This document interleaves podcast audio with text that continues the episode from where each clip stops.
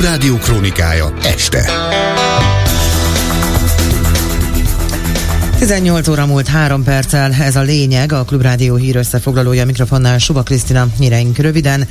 Nincs sajtót érintő hatása a szuverenitás védelmi törvénynek, ezt mondja Gulyás Gergely. Átengedte a kúria kiemelt beruházási törvény visszavonásáról szóló népszavazási kérdést. Belengedte a béremelést az egészségügyben Pintér Sándor. És marad a borult esős idő, holnap havazásra is számíthatunk, nem csak a hegyekben. Következzenek a részletek. Ma tárgyalták a parlamentben a Fidesz által múlt héten benyújtott szuverenitásvédelmi törvénycsomagot. Ujás Gergely miniszterelnökséget vezető miniszter ma nyilatkozott a HVG-nek miniszteri meghallgatása után. Arra a kérdése, hogy a törvényjavaslatnak van-e a sajtót érintő hatása, azt mondta, hogy ilyen nincs. Hozzátette, hogy a javaslat csak a pártok kampányairól, annak tiltott finanszírozásáról szól, de nem érinti a szerkesztőségek szabadságát vagy a sajtó szabadságot. Így nem látja, hogy a szuverenitásvédelmi törvényjavaslat bármilyen veszélyt jelentene a sajtóra. Átengedte a kúria az LMP népszavazási kérdését. A döntés értelmében lehet népszavazást tartani a kiemelt beruházási törvény visszavonásáról. Ez azt jelenti, hogy ha a népszavazás sikeres lesz, akkor az emberek visszaszerezhetik a döntési jogot afelett, hogy mi történjen a lakókörnyezetükben, közölte Csárdi Antal, az LMP frakció vezető helyettese. Mai napon a kúria átengedte az LMP népszavazási kérdését, ami a kiemelt beruházási törvény visszavonásáról szól. Amennyiben sikeres lesz a népszavazás, megszűnik az a törvény, ami alapján a Fidesz, az emberek feje felett átnyúlva épít akkumulátorgyárakat, vagy bármilyen nagy beruházás, elkezdhetünk készülni az aláírások gyűjtésére. 200 ezer támogató aláírást kell összegyűjteni, hogy megtartható legyen a népszavazás, és ezen a ponton szeretném jelezni, hogy számítunk mindenki támogató közreműködésére, legyen az civil szervezet, párt vagy magánszemély, mert ezen a ponton, ezzel a népszavazással megállt parancsolhatunk a Fidesznek, az eddig tapasztalt gazdasági túlhatalmának, megállt parancsolhatunk annak, hogy a társadalma teljesen figyelmen kívül hagyva alakítsák Magyarország gazdaságpolitikáját.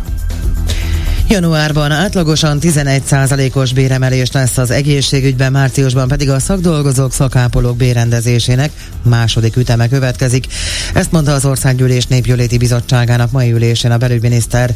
Éves meghallgatásán Pintér Sándor közölte, jelenleg az orvosok átlagos bére 2 millió 197 ezer forint, a szakápolóké pedig 595 ezer forint. A szakápolók javadalmazásának megállapításánál az orvosokét vették alapul. A miniszter miniszter szavai szerint a szakápolók ennél többet is érdemelnek, de a gazdasági helyzet jelenleg ennyit tesz lehetővé. Egy kiszivárgó dokumentumból kiderült, hogy a belügyminisztériumnál is tudják, súlyos a helyzet a kórházi fertőzésekkel kapcsolatban. A Direkt 36 birtokába került egy miniszteri dokumentum, amelyben az áll, az egészségügyi ellátással összefüggő fertőzések gyakorisága egyre nő, és kedvezőtlen tendenciát jelez, az egészségügyi ellátórendszerben pedig humán erőforrás krízis van. Marton Kamilla újságíró, a Direkt 36 munkatársa a Klubrádiónak azt mondta, a dokumentum két részből áll. Az első része egy helyzetjelentés, amelyben leírják, hogy az egészségügyben tehát humán krízis van, illetve elismerték, hogy nő a fertőzések gyakorisága. A második része konkrét feladatokat fogalmaz meg, ami rövid távú célokat tartalmaz, amiket jelentősebb anyagi ráfordítás nélkül is meg lehet csinálni.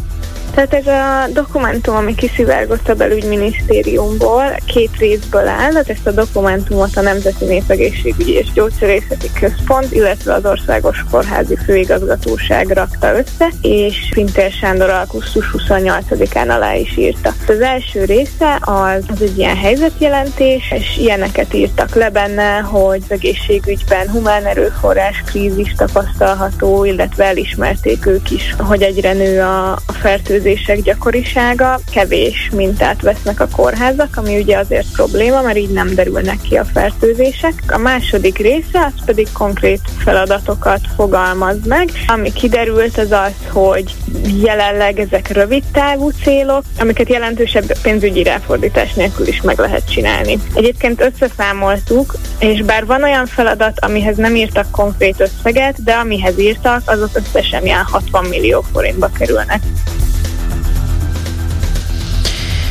Az állampapírok kondícióján nem kívánunk változtatni, ígérte Varga Mihály pénzügyminiszter az Országgyűlés Költségvetési Bizottsága előtt. A kérdés azért merült fel, mert egy sor más téma mellett az állampapírok idő előtti visszaváltási feltételeinek ismeretéről is érdeklődik a Magyar Államkincstár az állampapír tulajdonosoknál egy kérdőívben. A témának azért van jelentősége, mert a mostanáig árult prémium állampapírok a következő egy-másfél évben nagyon jól kamatoznak, azután viszont sokkal rosszabbul. Emiatt sokan valószínűleg 2025 első felében, vagyis a jó kamatozású időszak után megpróbálják majd visszaváltani azokat. Na, a pénzügyminiszter a portfólió beszámolója szerint szakmai érvet nem mondott, amellett miért ne változtatna a MÁK menet közben a kondíciókon. Két hétre, december 13-áig lezárja az összes Oroszországgal közös határátkelőjét a személyforgalom előtt Finnország, jelentette be a miniszterelnök. Helsinki szerint Oroszország menekült kérőkkel árasztotta el a határt. A finn határőrség szerint novemberben mintegy 900 menedékkérő lépett be az országba. Többek között olyan országokból, mint Kenya, Szomália, Marokkó, Pakisztán, Szíria és Jemen. Korábban napi átlagban kevesebb, mint egy hatásértést regisztráltak. A miniszterelnök kijelentette, ez Oroszország befolyásolási művelete, és mi ezt elfogadhatatlannak tartjuk. Hozzátette, hogy hírszerzési információik vannak arról, hogy az orosz hatóságok segítik az illegális határátlépőket. 17 nap után sikerült kimenteni a beomlott indiai alagútból az otreket 41 munkást. Egy épülő autópálya alagút omlott be munkálatok közben, tehát több mint 60 méternyi törött cikla, beton és fém zárta el az egyetlen kijáratot. A munkások, akik mindannyian India legszegényebb államaiból származó vendégmunkások, élelmit, élelmet, vizet és oxigént kaptak egy 53 méteres tövön keresztül, amelyet a törmelékeken keresztül vezettek be. A helyszínen lévő orvosok rendszeresen tartották a kapcsolatot a bent tartózkodó férfiakkal, és tanácsokat adtak nekik, hogy hogyan maradjanak pozitívak és nyugodtak. Ma tudták őket felszíre hozni. Végül a várható időjárásról. Holnap nyugat felől kitisztul majd az ég, de keleten északkeleten még előfordulhat havazás, hózápor. Az északnyugati szél pedig megint élénk lesz. Hajnalban mínusz 7 és plusz 1 nap közben mínusz 1 és plusz 4 fok között lesz a hőmérséklet. Aztán csütörtökön ismét több felé lehet csapadék, északon, északkeleten hó, havas eső, helyenként ónos eső, máshol pedig inkább eső. Viszont átmeneti enyhülés kezdődik. Csütörtökön délután például mínusz 3 és plusz 10 fok között lesz a hőmérséklet délnyugaton lesz enyhébb az idő. Jövök vissza a hírekkel legközelebb 19 órakor, most pedig folytatódik az esti gyors Kárpát Ivánnal. A lényeget hallott.